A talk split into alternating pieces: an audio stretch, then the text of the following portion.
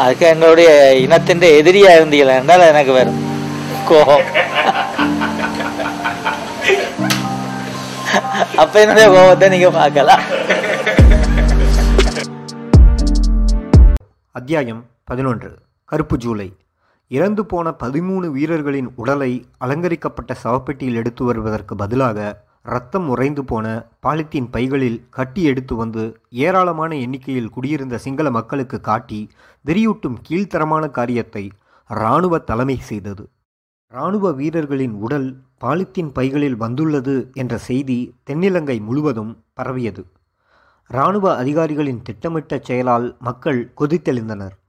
சமாதானத்தை விரும்பும் வெகு சில சராசரி சிங்கள மக்களுக்கே கூட இனவெறியை தூண்டுவதாக இந்த நடவடிக்கை இருந்தது. அது போதாதென்று இறுதி மரியாதை கொழும்பில் நடக்காது என்று அறிவிக்கப்பட்டது.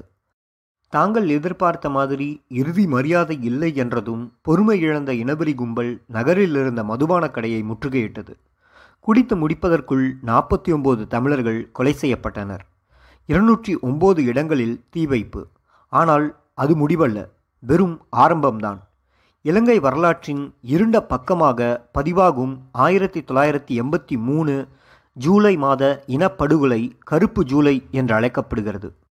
விடுதலை புலிகள் சிங்கள இராணுவத்தினரை தாக்கி பதிமூணு பேரை கொன்றதற்கான பதில் நடவடிக்கையாக இந்த கலவரத்தை பற்றி ஜெயவர்த்தனை நிர்வாகம் கருத்து கூறிய போதிலும் மிகப்பெரிய இனக்கலவரம் வாயிலாக தமிழர்களுக்கு பாடம் புகட்டும் திட்டம் சமீப காலமாக வகுக்கப்பட்டு செயல் வடிவம் அளிப்பதற்கான தருணத்தை எதிர்பார்த்து காத்திருந்ததையும் அதற்காகவே ஏராளமான சிங்களர்களை கொழும்புவுக்கு வரவழைக்கும் ஏற்பாடு செய்யப்பட்டதையுமே கலவரத்துக்கு முன்னும் அதற்கு பின்னும் நடந்த நிகழ்ச்சிகள் உறுதிப்படுத்தின. இலங்கையிலேயே அதிக பாதுகாப்பு நிறைந்த வெளிக்கடை சிறையில் அடைக்கப்பட்டிருந்த ஐம்பத்தி மூன்று தமிழ் கைதிகளை கொல்வதற்கு திட்டம் வகுக்கப்பட்டிருந்தது.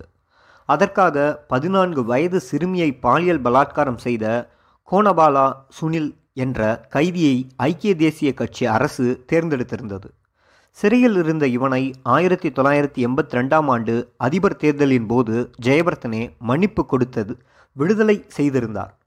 அந்த கொடியவனை வைத்து செய்யப்போகும் காரியத்தில் அரசாங்கத்தின் பெயரோ அல்லது ஆளும் கட்சியின் பெயரோ வெளிவராமல் கவனித்து கொண்டார்.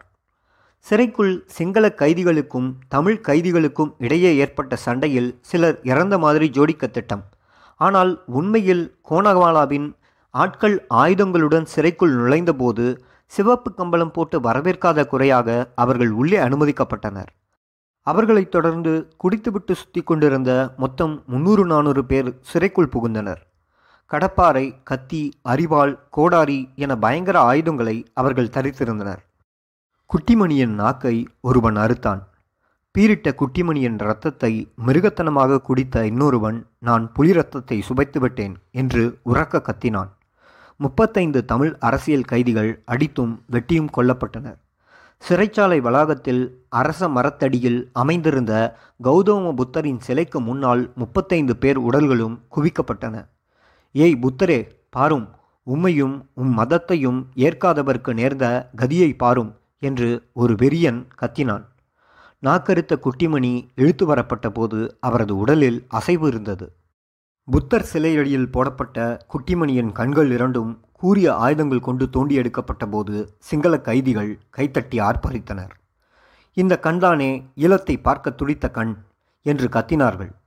மரண தண்டனை விதிக்கப்பட்ட போது தன்னுடைய கடைசி ஆசையாக தான் இறந்த பிறகு கண்ணில்லாத சிறுவன் யாருக்காவது தனது கண்ணை பொருத்துமாறு அவர் கூறியிருந்தார். அப்படியாவது ஈழம் பிறப்பதை தனது கண் பார்க்காதா என்ற நப்பாசை. இன்னொரு வெறியன் அவரது ஆண்குறியை வெட்டி வீசினான். ஏனைய கைதிகள் அவரின் உடலை குத்தி கிழித்தனர். சுமார் பதினைந்துக்கும் மேற்பட்டவர்கள் குட்டிமணியின் இரத்தத்தை தமது உடலில் பூசி குமாலம் அடித்தனர். சிறை அதிகாரிகளின் துணையோடுதான் படுகொலைகள் நடந்ததாக பிபிசி உறுதிப்படுத்தியது. வெளிக்கடை சிறை கொலைக்கு பிறகுத்தான் சிங்களர்கள் அமைதியடைந்தனர் என்று மூத்த சிங்கள அமைச்சர் ஒருவர் கூறியதாக மலைநாட்டு பத்திரிகையாளர் ஒருவர் செய்தி வெளியிட்டார். கொடூரமாக கொல்லப்பட்ட முப்பத்தைந்து கைதிகளின் உடலை அவர் தம் குடும்பத்திடம் ஒப்படைக்காமல் மிக பெரிய குழி ஒன்றை தோண்டி அதற்குள் வீசிய பிறகு பெட்ரோல் ஊற்றி கொளுத்தினார்கள். இந்த காரியம் சிங்கள கைதிகளை வைத்து அரங்கேற்றியது. வெளிக்கடை சிறையில் உள்ள தமிழர்களுக்கு இருபத்தி ஆறாம் தேதி அமைதியாக கழிந்தது.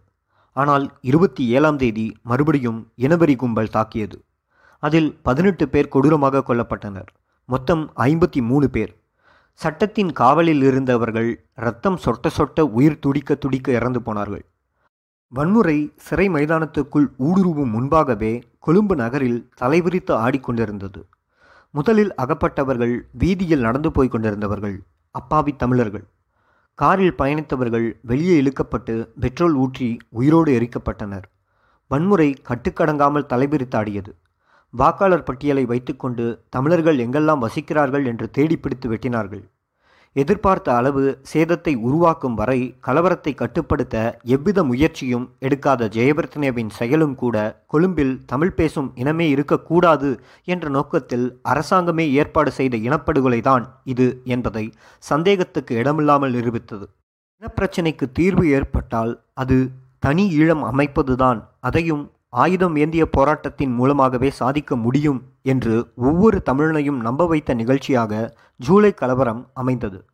சம்பவத்தை கேள்விப்பட்ட தமிழகம் உணர்ச்சி பிளம்பாக கொதித்தது. தமிழகத்தில் திமுக அதிமுக ஆகிய இரு கட்சிகளும் செயலில் ஈடுபட்டன. மாணவர்கள் போராட்டங்களுக்கு அழைப்பு விடுத்தனர்.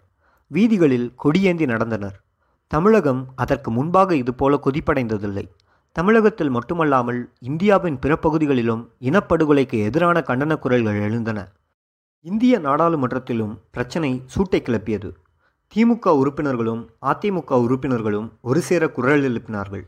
இலங்கையுடனான இராஜாங்க உறவை துண்டிக்குமாறு வேண்டுகோள் விடுக்கப்பட்டது. பாலஸ்தீன விடுதலை இயக்கத்தையும் யாசர் அராஃபத்தையும் அங்கீகரித்தது போல விடுதலை புலிகளையும் அங்கீகரிக்குமாறு அந்த எம்பிகள் இந்திரா அரசை கேட்டுக்கொண்டனர். அவர்களில் வைகோ கோபாலசாமி முக்கியமானவர். கலவரமும் கொலையும் தொடர்ந்து கொண்டிருந்த ஜூலை இருபத்தி ஏழாம் தேதி இந்திரா காந்தி ஜெயபர்த்தனையுடன் தொடர்பு கொண்டு பேசினார். அதன் தொடர்ச்சியாக கொழும்பில் இந்திய வெளியுறவுத்துறை அமைச்சர் நரசிம்மராவ் ஜெயபர்த்தனேவை சந்தித்து பேசினார். அதன் பிறகு மரியாதை நிமித்தம் பிரதமர் பிரேமதாசாவை சந்திக்க முயன்றபோது நீண்ட நேரம் காத்திருக்க வைக்கப்பட்டார். இந்திய வெளியுறவுத்துறை அமைச்சரிடம் இலங்கை பிரதமர் கொஞ்சம் காட்டமாக நடந்து கொண்டதாக நெருக்கடி மிகுந்த காலங்களில் இலங்கையில் இந்திய தூதராக இருந்த ஜெயந்த் தீக்ஷித் தனது புத்தகத்தில் குறிப்பிட்டுள்ளார். அகதிகள் முகாம்களுக்கு செல்ல நரசிம்மராவுக்கு அனுமதி மறுக்கப்பட்டது. கண்டியில் உள்ள இந்திய துணை தூதரகத்துக்கு செல்ல மட்டும் அனுமதி கிடைத்தது. கண்டியிலிருந்து இருபத்தி ஒன்பதாம் தேதி காலையில் அவர் கொழும்பு திரும்பினார். அதற்கு முந்தைய நாள் இரவுதான் அதிபரும் பிரதமரும் வானொலியில் உரை நிகழ்த்தியிருந்தனர். வெள்ளிக்கிழமை காலையிலும் கொழும்பு நகரில் வெறியாட்டம் நடந்தது. வெளியுறவுத்துறை அமைச்சர் ஹமீதை சந்தித்த ராவ் தான் கண்ட காட்சிகளை பற்றி விவரித்தார். அன்று இரவே அவர் டெல்லிக்கு பயணமானார். ஆகஸ்ட் முதல் நாள் திமுக தலைவர் கருணாநிதி தமிழகம் முழுவதும் வேலை நிறுத்தத்துக்கு அழைப்பு விடுத்தார். அதே நாளில் முதலமைச்சர் எம்ஜிஆரும் அழைப்பு விடுத்தார். எம்ஜிஆர் ஈழத்தமிழர்களை காப்பாற்றுமாறு ஐநா சபையை அழைக்கச் சொல்லி மத்திய அரசை வலியுறுத்தினார். ஆயிரத்தி தொள்ளாயிரத்தி எழுபத்தி ஒன்னில் வங்கதேச போரில் நடந்தது போல இந்திய இராணுவமே சென்று தமிழீழத்தை உருவாக்கி தர வேண்டும் என்று கருணாநிதி குரல் கொடுத்தார். கொழும்பு நகரில் சிங்கள இனவெறியாளர்கள் மூவாயிரத்துக்கும் மேற்பட்ட தமிழர்களை படுகொலை செய்யப்பட்டதை தொடர்ந்து அவர்களுக்கு உதவுவதற்காக பழன நெடுமாறன் மதுரையில் இருந்து ராமேஸ்வரத்தை நோக்கி தமிழர் தியாக பயணத்தை நடத்தினார். ஐயாயிரம் தொண்டர்கள் அந்த பயணத்தில் கலந்து கொண்டனர். ராமேஸ்வரம் சென்று அங்கிருந்து இலங்கைக்கு செல்வதாக திட்டம். ஆனால் எம்ஜிஆர் அரசு ராமேஸ்வரத்தில் இருந்து படகுகளை எல்லாம் பப்புறப்படுத்தியது. ஆகஸ்ட் பதினைந்தாம் தேதி ராமேஸ்வரத்திலிருந்து நெடுமாறனையும் மற்றும் தோழர்களையும் கடற்படை கைது செய்து திரும்ப அழைத்து வந்தது. ஆனாலும் இந்த பயணத்தின் நோக்கம் நிறைவேறியது.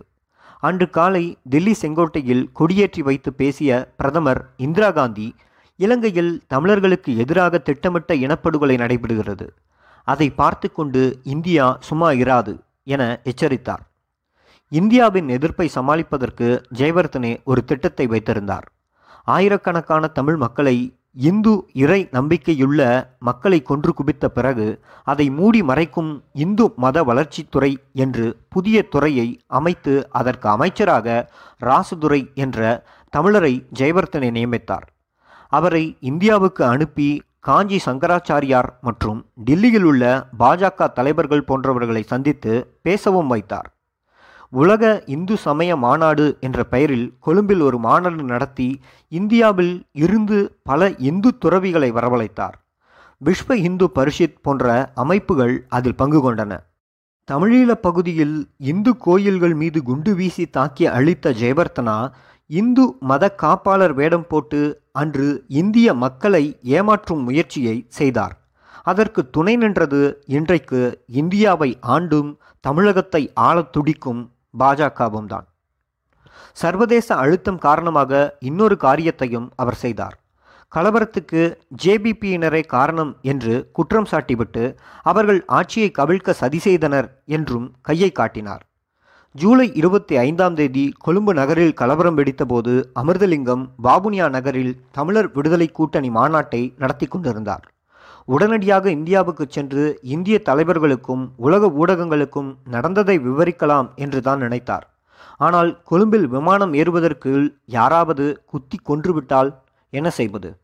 அதன் பிறகு அமிர்தலிங்கம் ஸ்கூட்டரில் கொழும்பு வந்து அங்கிருந்த இந்திய தூதரக அதிகாரியின் உதவியோடு விமானம் மூலம் இந்தியா வந்தார். ஆகஸ்ட் பதினொன்றாம் தேதி சென்னை வந்திறங்கிய அமிர்தலிங்கம் அன்று மாலையே முதலமைச்சர் எம்ஜிஆரையும் கருணாநிதியையும் சந்தித்தார். அடுத்த நாள் டெல்லிக்கு பயணமானார். போகும் வழியில் ஹைதராபாத் விமான நிலையத்தில் வெளியுறவுத்துறை அமைச்சர் நரசிம்மராவ் அவரோடு இணைந்து கொண்டார். அமிர்தலிங்கம் சிவச்சிதம்பரம் மற்றும் சம்பந்தன் அடங்கிய மூவர் குழு ஆகஸ்ட் பதினாலாம் தேதி இந்திரா காந்தியை சந்தித்தது. சுமார் இரண்டு மணி நேரத்துக்கும் மேல் நடைபெற்ற இந்த சந்திப்பின் போது தந்தை செல்வா காலம் தொடங்கி நடந்த நம்பிக்கை துரோகம் இழைக்கப்பட்ட அநீதி நசுக்கப்பட்ட கொடூரம் எல்லாவற்றையும் விளக்கிய அமிர்தலிங்கம் தனிநாடு அமைப்பதை தவிர வேறு வழியே இல்லை என்ற நிலைக்கு தமிழ் மக்கள் தள்ளப்பட்டிருப்பதை விவரித்தார். எல்லாவற்றையும் பொறுமையாக கேட்ட இந்திரா இந்தியாவில் மொழி வாரியான மாநிலங்கள் உள்ளதைப் போல இலங்கையில் வடக்கு கிழக்கு பிராந்தியங்களை உள்ளடக்கிய தன்னாட்சி அதிகாரம் கொண்ட மாநிலத்தை சம்மதிக்க வேண்டும் என்று வலியுறுத்தினார். ஏற்கனவே பலமுறை சிங்கள தலைவர்கள் தாங்கள் போட்ட உடன்பாட்டை எல்லாம் கிழித்து எறிந்ததை அறிந்த அமிர்தலிங்கம் இந்திரா காந்தி மீது வைத்திருந்த நம்பிக்கையால் பேசுவதற்கு ஒப்புக்கொண்டார்.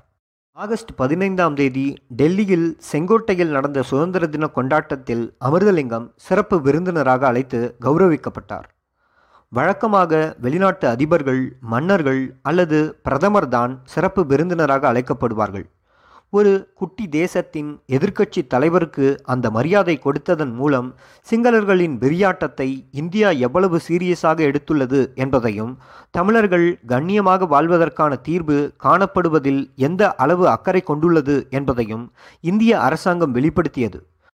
குடியேற்றி வைத்து நாட்டு மக்களுக்கு ஆற்றிய உரையில் இலங்கையில் இனப்படுகொலை நடக்கிறது என்று இந்திரா காந்தி கண்டித்தார். இனப்பிரச்சினைக்கு பேச்சுவார்த்தை மூலம் தீர்வு காணும் முயற்சியை வேண்டுமென்றே இழுத்தடிப்பது ஜெயவர்த்தனேவின் முதன்மையான திட்டமாக இருந்தது. அப்படியே பேச்சுவார்த்தையில் உடன்பாடு ஏற்பட்டாலும் அதை கிழித்து போடுவதும் சிங்களர்களுக்கு புதிய விஷயமல்ல. பேச்சுவார்த்தையை தாமதப்படுத்தி இராணுவ பலத்தை அதிகரித்து போராளிகள் மீது பயங்கரவாத முத்திரையை குத்தி அவர்களை ஆயுதம் கொண்டு அழித்துவிடலாம் என்பது திட்டத்தின் இன்னொரு கோணம். இந்தியா அளிக்கும் இராணுவ பயிற்சியை எடுத்துக்கொள்வதில் பெரும்பாலான அமைப்பினர் ஆர்வம் காட்டி வந்தனர். எப்படியாவது தங்கள் இயக்கத்தின் பலத்தை அதிகரித்துவிட வேண்டும் என்று துடித்தனர். ஆனால் பிரபாகரன் மட்டும் மிகவும் கவனமாக போராளிகளை தேர்ந்தெடுத்தார். ஏற்கனவே செட்டி உமா ஆகியோரிடம் ஏமாந்ததில் அவருக்கு படிப்பினை ஏற்பட்டிருந்தது. ஐநூறு பேர் அடங்கிய மந்தையை வைத்திருப்பதற்கு பதிலாக கட்டுப்பாடும் அர்ப்பணிப்பும் உடைய ஐம்பது பேர் இருந்தால் போதும் என்பதில் அவர் தெளிவாக இருந்தார். துடிப்பும் துணிச்சலும் தியாகமும் விசுவாசமும் கொண்ட கட்டுக்கோப்பான இளைஞர்களை தேர்ந்தெடுத்ததுதான் இந்த காலகட்டத்தின் மற்ற குழுக்களில் இருந்து பிரபாகரனை வேறுபடுத்தி காட்டியது. வெறும் ஐம்பது சகாக்களை மட்டுமே வைத்திருந்த பிரபாகரன் இந்தியா அளிக்கும் பயிற்சிக்காக இருநூறு பேரை தேர்வு செய்தார். டெலோவின் பயிற்சி டேராடூன் மலைப்பகுதியில் செப்டம்பர் மாதம் வாக்கில் ஏற்பாடு செய்யப்பட்டது. கடைசியாக பயிற்சியில் ஈடுபட்டது விடுதலை புலிகள் இயக்கம். அது ஆயிரத்தி தொள்ளாயிரத்தி எண்பத்தி மூணு நவம்பரில் என்று சொல்லப்படுகிறது. மற்ற குழுக்களைப் போலன்றி புலிகள் தமது இயக்கம் பெயரை பதிவு செய்தார்களே தவிர உண்மையான பெயரை பதிவு செய்யவில்லை. கடுமையான இராணுவ பயிற்சியின் போது விடுதலை புலிகள் வெளிப்படுத்திய ஈடுபாட்டை பிரிவு உபச்சர நிகழ்ச்சியின் போது பயிற்சியாளர்கள் வெகுவாக பாராட்டினார்கள். அங்கே பேசிய கிட்டுவும் உணர்ச்சி வசப்பட்டிருந்தார். பயிற்சி முடிந்துவிட்டு திரும்பி வந்த பொன்னம்மான் இந்த சம்பவத்தை பற்றி ஆர்வத்துடன் விவரித்தார். அதை அமைதியாக கேட்ட பிரபாகரன் நாம் ஒரு குறிப்பிட்ட நோக்கத்தோடு பயிற்சியில் இணைந்தோம். இந்தியா நமக்கு பயிற்சி கொடுப்பது வேறொரு நோக்கத்துக்காக. என்றாவது ஒரு நாள் நமது நோக்கத்துக்கு எதிராக இந்திய இராணுவம் ஏவப்பட்டால் கிட்டு அவர்களை எதிர்த்து போரிட வேண்டி வரும் என்று திரும்பிச் சொன்னார். தமிழக மக்களின் கொந்தளிப்பு ஒரு பக்கம் நெருக்கினாலும் கூட ஜெயவர்த்தனேவின் இந்திய விரோத போக்கு காரணமாகவே போராளிகளுக்கு ஆயுத பயிற்சி அளிக்கப்படுகிறது என்று பிரபாகரன் கணித்தார். நாளைக்கே ஜெயவர்த்தனை ஆட்சி மாறி சிரிமாபோ பதவிக்கு வந்தால் இலங்கையின் அமெரிக்க சார்பு நிலை மாறி சோவியத் முகாமுக்குள் வந்தால் இந்தியாவின் போக்கு மாறக்கூடும். ஆகவே இந்தியாவின் ஆயுத பயிற்சியும் ஆதரவும் தற்காலிகமானதே ஒழிய நிரந்தரமானதாக இருக்க முடியாது என்று அவர் நம்பினார். அதனால் முடிந்த அளவுக்கு பயிற்சியை தமக்கு சாதகமாக பயன்படுத்தி கொள்ள வேண்டும் என்ற ஆர்வம் அவருக்கு இருந்தது. அதைவிட முக்கியமாக தனது போராட்டத்துக்கு இந்தியாவை மட்டுமே சார்ந்திராமல் சொந்த காலில் நிற்கும் அளவுக்கு இயக்கத்தை வளர்க்க வேண்டும் என்ற இலக்கு இருந்தது. ஏற்கனவே வன்னியிலும் மதுரையிலும் புலிகள் பயிற்சி முகாம்கள் இருந்தன. மேலும் பல முகாம்களை திறப்பதென்று அவர்கள் முடிவெடுத்திருந்தனர். மேட்டூருக்கு அருகில் கொளத்தூரில் கொளத்தூர் மணி உதவியோடு ஒரு முகாம் உருவாக்கப்பட்டது. திண்டுக்கல்லுக்கு அருகில் உள்ள சிறுமலையிலும் இன்னொரு முகாம் முளைத்தது. அதற்கு வேண்டிய உதவிகளை செய்தவர் பல நெடுமாறன். மற்ற குழுக்களும் தமிழகத்தின் பல பகுதிகளில் பயிற்சி முகாம்களை திறந்தன. காமன்வெல்த் மாநாட்டுக்கு டெல்லி வந்திருந்தபோது இந்திரா காந்தி முன்னிலையில் ஒப்புக்கொண்ட விஷயங்களை கொழும்பு சென்றதும் ஜெயவர்த்தனை மாற்றிய உடனேயே போராளிகளுக்கு பயிற்சி மட்டுமல்லாமல் ஆயுதமும் வழங்குவதென்று இந்தியா முடிவெடுத்திருந்தது. செய்தியை கேட்ட தமிழ் போராளிகள் மகிழ்ச்சியில் துள்ளி குதித்தனர். ஆனால் பிரபாகரன் மட்டும் சொந்தமாக ஆயுதம் வாங்குவதென்று தீர்மானித்திருந்தார். இந்தியா எல்லா குழுக்களுக்கும் ஒரே மாதிரி ஆயுதத்தை கொடுக்கிறது. அதனால் மற்ற குழுக்களுக்கும் புலிகளுக்கும் வித்தியாசம் இல்லாமல் போய்விடும் என்பது முதல் காரணம். காலம் பூராவும் இந்தியாவை அண்டியே இருக்க நேரிடும். நன்றி கடனை திருப்பிச் செலுத்துவதற்காக இந்தியா சொல்வதையெல்லாம் அது ஈழ விடுதலைக்கு புறம்பானதாக இருந்தாலும் செய்ய வேண்டி வரும் என்று அந்த தீர்க்கதரிசி முன்பே கணித்திருந்தார். அத்தியாயம் முற்று. அத்தியாயம் பனிரெண்டு. பிரபாகரன் காதலும் மோதலும். ஆயிரத்தி தொள்ளாயிரத்தி எண்பத்தி மூணு ஜூலை கலவரமும் அதற்கு முன் மே மாதம் பெருடானியா பல்கலைக்கழகத்தில் தமிழ் மாணவர்கள் மீது நடத்தப்பட்ட வன்முறை தாக்குதலும் சிங்கள பகுதியில் படித்த தமிழ் மாணவர்களை விரட்டியிருந்தன பல்கலைக்கழகங்கள் மறுபடியும் திறந்தபோது உயிருக்கு பயந்த தமிழ் மாணவர்கள் சிங்கள பகுதிகளுக்கு திரும்ப மறுத்தனர். தயவு செய்து எங்களை யாழ்ப்பாணம் பல்கலைக்கழகத்துக்கு மாற்றுங்கள் என்று மாணவர்கள் கெஞ்சினார்கள். ஆனால் நிர்வாகம் தனது நிலையை கொஞ்சமும் தளர்த்தவில்லை. கெஞ்சல் போராட்டமாக மாறியது. அதுவும் அறப்போராட்டமாக. பள்ளி மாணவர்கள் ஊர்வலம் போனார்கள். ஆயிரத்தி தொள்ளாயிரத்தி எண்பத்தி நாலு ஜனவரி. ஐந்து மாணவர்களும் நான்கு மாணவிகளும் ஒன்பது பேர் சாகும் வரை உண்ணாவிரதம் என்று உட்கார்ந்தனர். செத்தாலும் பிரச்சனை இல்லை என்ற தோணியில் அமைச்சர் லலித் அதுலத் முதலி பேசினார். அதற்குள் திருவான்மையூரில் இருந்த அட்டேல் பாலசிங்கத்திடம் யாழ்ப்பாணத்தில் இருந்து நான்கு இளம் பெண்கள் கூடிய விரைவில் உங்களுக்கு துணையாக வந்து சேர்வார்கள் என்ற செய்தியை பிரபாகரன் அனுப்பியிருந்தார். உண்ணாவிரதம் தொடங்கிய ஏழாவது நாள் ஜனவரி பதினாறாம் தேதி உண்ணாவிரத இடத்துக்கு வந்த வேன் ஒன்று ஒன்பது பேரையும் அள்ளிக்கொண்டு மின்னல் வேகத்தில் மறைந்தது. அவர்கள் அச்சுவெளியில் இருந்த புலிகள் மறைவிடத்துக்கு கொண்டு செல்லப்பட்டனர். அங்கே அவர்களுக்கு உணவு வழங்கப்பட்டது. இங்கிருந்து அவர்கள் படகு மூலம் தமிழகத்துக்கு அனுப்பப்பட்டனர். மாணவர்களை காப்பாற்றுவதற்காகவே தூக்கிச் சென்றோம். இப்போது அவர்கள் சாப்பிடுகிறார்கள். நல்ல உடல்நிலையில் உள்ளார்கள். மாணவர்களை சாகவிடக்கூடாது உண்ணாவிரதத்தில் அவர்கள் உயிர் துறந்திருந்தால் அரசாங்கம் கொஞ்சம் கூட வருத்தப்பட்டிருக்காது என்று புலிகள் அறிக்கை கூறியது. ஜெயா லலிதா வினோஜா மதி என்கிற மதிபதனி ஆகிய நான்கு பெண்களும் சென்னைக்கு வந்து சேர்ந்தனர். மதிவதனி இலங்கையில் உள்ள நூற்றுக்கும் மேற்பட்ட குட்டி தீவுகளில் ஒன்றான புங்குடுதீவைச் சேர்ந்தவர். மதியின் தந்தை ஒரு பள்ளி ஆசிரியர். தாயார் பெயர் சின்னம்மாள். கால்நடை மருத்துவம் படிப்பதற்கு இடம் கிடைத்திருந்தாலும் அதை மறுத்துவிட்டு வேளாண்மை விஞ்ஞான படிப்பில் சேர்ந்திருந்தார் மதிவதனி. தமிழ் மாணவர்கள் தாக்குதலுக்கு ஆளான போது அவர் இரண்டாம் ஆண்டு படித்து கொண்டிருந்தார். பட்டப்படிப்பை முடிப்பதற்குள் இத்தனை ஆர்ப்பாட்டம். இந்த நான்கு பெண்களும் வந்து சேர்ந்த பிறகு சமையல் செய்யும் வேலை அட்டேலுக்கு மிச்சமானது. எப்போதும் சுறுசுறுப்பாக இருந்த மதி குறும்புக்கார பெண்ணாகவும் இருந்தார்.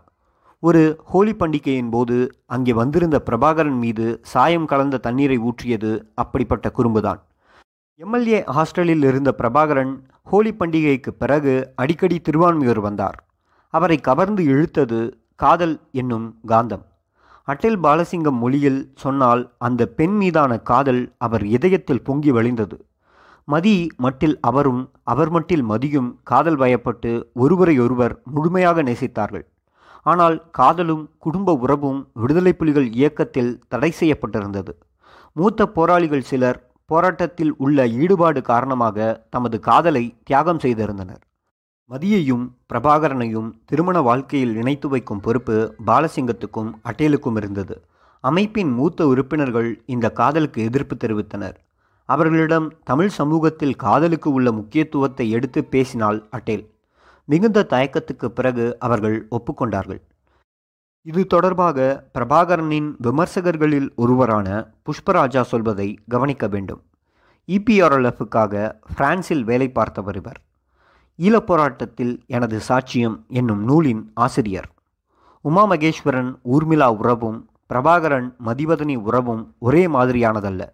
திருமணத்துக்கு அப்பாலான பாலியல் உறவு என்ற கோட்பாட்டில் உமா மகேஸ்வரனும் ஊர்மிளாவும் சிக்கினார்கள். காதல் செய்யக்கூடாது திருமணம் செய்ய தடை என்ற இயக்க கோட்பாட்டில் பிரபாகரனும் மதிவதனியும் விஷயம் வந்து சேர்ந்தது. இந்த இடத்தில் இப்படியான ஒரு சந்தர்ப்பத்தில் பிரபாகரன் நடந்து கொண்ட முறையும் அவரது அணுகுமுறையும் பாராட்டியே ஆக வேண்டும். தனது காதல் விஷயத்தை திருமண நிகழ்வாக நகர்த்துவது சம்பந்தமாக எல்லோரது சம்மதத்தையும் பெற அவர் முயற்சித்தார். ஏனைய போராளிகள் மீது அவர் வைத்திருந்த மரியாதை நிமித்தம் அவர்கள் என்ன சொல்வார்களோ என்று கலங்கினார். அவர் தனது காதல் விஷயத்தில் நான் தான் என முடிவெடுக்கவில்லை. தனது காதலை ரகசியமாக வைத்திருக்க முயற்சிக்கவில்லை. அநேகமான போராளிகள் சம்மதத்துடன் இயக்கத்தின் கட்டுக்கோப்பில் திருத்தம் கொண்டு வந்து அதன் பின்னரே தனது திருமணத்தை நடத்த விரும்பினார்.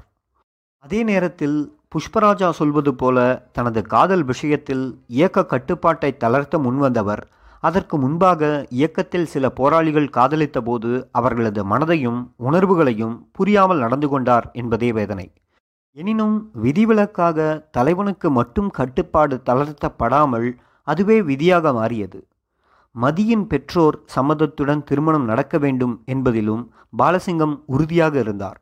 அதையடுத்து மதிவதனியின் பெற்றோர் சென்னைக்கு வந்தனர். மகளோடு பேசி பார்த்தார்கள்.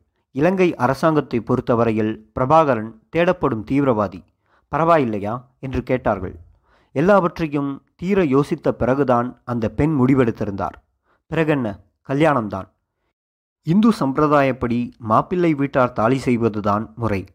தமிழகத்திலும் வெளிநாடுகளிலும் இருந்து பெரும் பணம் வந்து குவியும் ஒரு இயக்கத்தின் தலைவனுக்கு ஒரு பவுன் தங்கத்தில் மாங்கல்யம் செய்வது பெரிய விஷயமல்ல. இருந்தாலும் தனது தனிப்பட்ட செலவுகளை சுயமாக செய்வதுதான் சரியான முன்னுதாரணமாக இருக்கும் என்று அவர் நம்பினார். அதனால் யாழ்ப்பாணத்தில் உள்ள தனது மாமாவுக்கு செய்தி அனுப்பினார். ஏற்கனவே இருக்கும் நகையை உருக்கி நாலு கிராம் மாங்கல்யம் செய்து அனுப்புமாறு விண்ணப்பித்து கொண்டார். இதை தனக்கு கிடைத்த பெருமையாக கருதிய மாமாவும் அத்தையும் ஊரெல்லாம் செய்தியை பரப்பினார்கள். விநாயகர் உருவம் பார்க்கப்பட்ட ஒரு பவுன் தங்க மாங்கல்யம் சென்னைக்கு வந்து சேர்ந்தது. ஆயிரத்தி தொள்ளாயிரத்தி எண்பத்தி நாலு அக்டோபர் முதல் நாள் சென்னையை அடுத்துள்ள திருப்போரூர் முருகன் கோயிலில் இந்து முறைப்படி பிரபாகரன் மதிவதனி திருமணம் நடந்தது. திருமணத்திற்கு பிறகு ஃபோட்டோ எடுக்கும்போது வாழ்க்கையில் முதன்முறையாக டை கட்டிய பிரபாகரன் லேசாக கூச்சப்பட்டார். பிரபாகரனின் திருமணம் வெறும் காதல் திருமணமாக மட்டுமில்லாமல் கலப்பு திருமணமாகவும் இருந்தது சிறப்பம்சம். இயக்கத்தில் பெரும்பாலான போராளிகள் காதல் திருமணம் செய்வதற்கு முதல் படியாகவும் முன்னுதாரணமாகவும் அந்த நிகழ்ச்சி அமைந்தது. மற்றொரு பக்கம் ஆண்களைப் போலவே இனவரி தாக்குதலுக்கு ஆளான சில பெண்கள் இயக்கத்தில் இணைந்து போராட முன்வந்தனர்.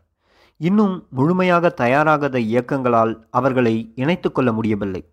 ஸ்ரீசபா ரத்தினம் தலைமையிலான டெலோ மட்டுமே அப்போது அவர்களை ஏற்றுக்கொண்டது. ஆனால் பெண்களுக்கு எவ்வித ஏற்பாடும் செய்யப்படாத காரணத்தால் அந்த பெண்கள் நிராதரவாக நின்றனர். அந்த பெண்கள் ஒரு கத்தோலிக்க ஃபாதரியாரிடம் முறையிட்டனர். அந்த ஃபாதரியார் மூலம் செய்தி பிரபாகரன் காதுக்கு எட்டியது. விடுதலை புலிகள் அப்போது பெண்கள் பிரிவு அமைத்திருக்கவில்லை. போதுமான எண்ணிக்கையில் ஆட்கள் சேர்ந்தவுடன் பெண்கள் பிரிவு ஆரம்பிக்கும் திட்டம் இருந்தது. அதுவரைக்கும் அந்த பெண்களை சென்னைக்கு அனுப்பி அட்டையலுடன் தங்குவதற்கு பிரபாகரன் ஏற்பாடு செய்தார். மதிவதனையோடு சேர்ந்து இந்த பெண்களும் திருவான்மியூர் இல்லத்தில் தங்கினர். அப்படி வந்தவர்களில் சோதியாவும் ஒருவர். இவர் பிற்காலத்தில் விடுதலை புலிகளின் பெண்கள் பிரிவுக்கு தலைவியாக மாறினார். திருவான்மியூர் வீட்டின் மேல் மாடியில் ஒரு அறையில் மட்டும் பாலசிங்கம் தம்பதியினர் இருக்க கீழ்மாடி முழுவதும் பெண்களால் நிரம்பி வழிந்தது. ஆனால் பெண்கள் பிரிவு விரைவில் தொடங்கப்பட்டது. எனவே அவர்கள் அக்டோபர் மாதத்தின் பிற்பகுதியில் பாசறைக்கு சென்றனர். அந்த மாதத்தின் முற்பகுதியில் திருமணமான மதி பிரபாகரனோடு சென்றார். அதற்கு மேல் பாலசிங்கத்துக்கு அத்தனை பெரிய வீடு தேவை இருக்கவில்லை எனவே பெசன் நகரில் உள்ள சிறிய வீடு ஒன்றுக்கு குடிமாறினார்கள். பிரபாகரனை முதன் முதலாக பேட்டி எடுத்தவர் அனிதா பிரதாப். ஆயிரத்தி தொள்ளாயிரத்தி எண்பத்தி மூணு ஜூலை கலவரத்தின் கோர முகத்தை உலகுக்கு வெளிச்சம் போட்டு காட்டியவர். பெசன் நகரில் ஒரு வீட்டில் சுமார் இரண்டு மணி நேரம் அவருக்கு விடுதலை புலிகளை பற்றிய வீடியோ காட்சிகள் காட்டப்படுகிறது. அதன் பிறகு பிரபாகரனுக்காக காத்திருக்கிறார். சூப்பர்மேன் வருவார் என்று எதிர்பார்த்திருந்த அனிதா உயரம் குறைவாக வந்தமர்ந்த பிரபாகரனை பார்த்ததும் ஏதோ இயக்கத்தின் ஆதரவாளர் போலும் என்று நினைத்து ஜன்னலுக்கு வெளியே பார்வையை ஓட்டினார். சற்று நேரம் மௌனத்திற்கு பிறகு நான் தான் பிரபாகரன் என்ற மண்மையான குரல் கேட்டதும் அனிதாவால் ஏற்றுக்கொள்ள முடியவில்லை. எதிர்காலத்தையும் எதிரிகளையும் நிகழ்வுகளையும் முன்கூட்டியே கணிக்கும் ஆற்றல் பிரபாகரனுக்கு இருந்ததை அப்போதே அனிதாவால் உணர முடிந்திருந்தது. அவருடைய ஒரே இலக்கு ஈழத்தை தவிர வேறொன்றும் இல்லை என்பதையும் காண முடிந்தது. அவர் எவ்வளவு கூர்மையாக உன்னிப்பாக விஷயங்களை உற்று நோக்குகிறார் என்பதை அறிந்தபோது அனிதா மலைத்து போனார். நாங்கள் குரில்லா போராளிகள். ஆபத்தான பாதையை தேர்ந்தெடுத்தவர்கள். ஆனால் பத்திரிகையாளரான நீங்கள் உண்மையை எழுத வேண்டும் என்பதற்காக வாழ்க்கையில் ரிஸ்க் எடுக்க வேண்டும் என்றோ கலவர இடத்துக்கு உயிரை பணயம் வைத்து செல்ல வேண்டும் என்றோ அவசியமில்லை. தமிழர் பிரச்சனை உலகுக்கு எடுத்துச் சென்றது உங்கள் ரிப்போர்ட் தான். அதற்காக தமிழ் மக்கள் என்றென்றும் உங்களுக்கு நன்றியோடு இருப்பார்கள். என்று பேட்டியின் முடிவில் பிரபாகரன் அனிதாவை புகழ்ந்தார். இந்த பேட்டியின் போது பிரபாகரன் கணித்து சொன்ன ஆனால் பேட்டியில் வராத முக்கியமான விஷயம். என்றாவது ஒரு நாள் இந்தியாவுடன் நாங்கள் போரிடும் நிலை ஏற்படலாம் என்பதுதான். இதை கேட்ட அனிதா அதிர்ச்சி அடைந்தார். இந்தியா உங்களுக்கு உதவி கொண்டிருக்கிறது. உங்களால் எப்படி இந்த மாதிரி பேச முடிகிறது? சோறுட்டும் கையை கடிப்பீர்களா? அவரால் திரும்பி கேட்காமல் இருக்க முடியவில்லை. தமிழ் ஈழம் உருவாவதை இலங்கையை விட இந்தியா விரும்பாது. ஏனென்றால் தமிழ்நாட்டில் ஐந்து கோடி தமிழர்கள் வாழ்கிறார்கள் என்று அமைதியாக பதிலளித்தார் பிரபாகரன். இதற்கு அர்த்தம் தமிழகத்து தமிழர்களும் பிரிவினை பேச ஆரம்பித்தால் அதனை இந்திய அரசு அனுமதிக்காது என்பதுதான். இந்திய உளவுத்துறை கொடுத்த ஆயுதங்களை மட்டுமே வைத்திருக்காமல் தனியாக ஆயுதம் கொள்முதல் செய்யும் திட்டம் பிரபாகரனுக்கு இருந்தது. இந்தியாவின் நோக்கம் போராளிகள் மூலம் இலங்கை இராணுவத்துக்கு நெருக்குதல் கொடுப்பது தானே தவிர இலங்கை இராணுவத்தை தோற்கடிக்க வேண்டும் என்பதல்ல. பிரபாகரனின் நோக்கம் இலங்கை இராணுவத்தை தோற்கடிப்பது மட்டுமல்ல தோற்கடித்து தமிழீழம் அமைப்பதும் கூட. அதற்கு நவீன ஆயுதங்கள் தேவை. ஆனால் சர்வதேச சந்தையில் அதற்கு போதுமான பணம் புலிகளிடமில்லை. அப்போதுதான் தமிழக முதலமைச்சர் எம்ஜி ராமச்சந்திரனின் நட்பும் உதவியும் பிரபாகரனுக்கு கிடைத்தது. பிரபாகரனுக்கு எம்ஜிஆரோடு ஏற்பட்ட நெருக்கம் பற்றியும் அவருக்கு நிதியுதவி அளிக்க எம்ஜிஆர் தயங்கியதே இல்லை என்பதையும் எம்ஜிஆருக்கு மிக நெருக்கமாக இருந்த புலமை பித்தன் இரண்டாயிரத்தி எட்டு குமுதம் ரிப்போர்ட்டிற்கு அளித்த பேட்டியில் கீழ்வருமாறு சொன்னார். தமிழ் ஈழ விடுதலையை அவர் மனமாற ஆதரித்தார். அதற்காக விடுதலை புலிகளுக்கு அவர் கோடி கோடியாக பணத்தை வாரி கொடுத்தார். ஒரு கட்டத்தில் தம்பியிடம் பிரபாகரனிடம் ஆயுத புரட்சி மூலம் தமிழ் ஈழத்தை பெற எவ்வளவு பணம் வேண்டும்? என்று கேட்டார். தம்பி கொஞ்சம் நேரம் யோசித்து நூறு கோடி தேவைப்படும் என்றார். சரி பார்க்கலாம் என்றாராம் எம்ஜிஆர்.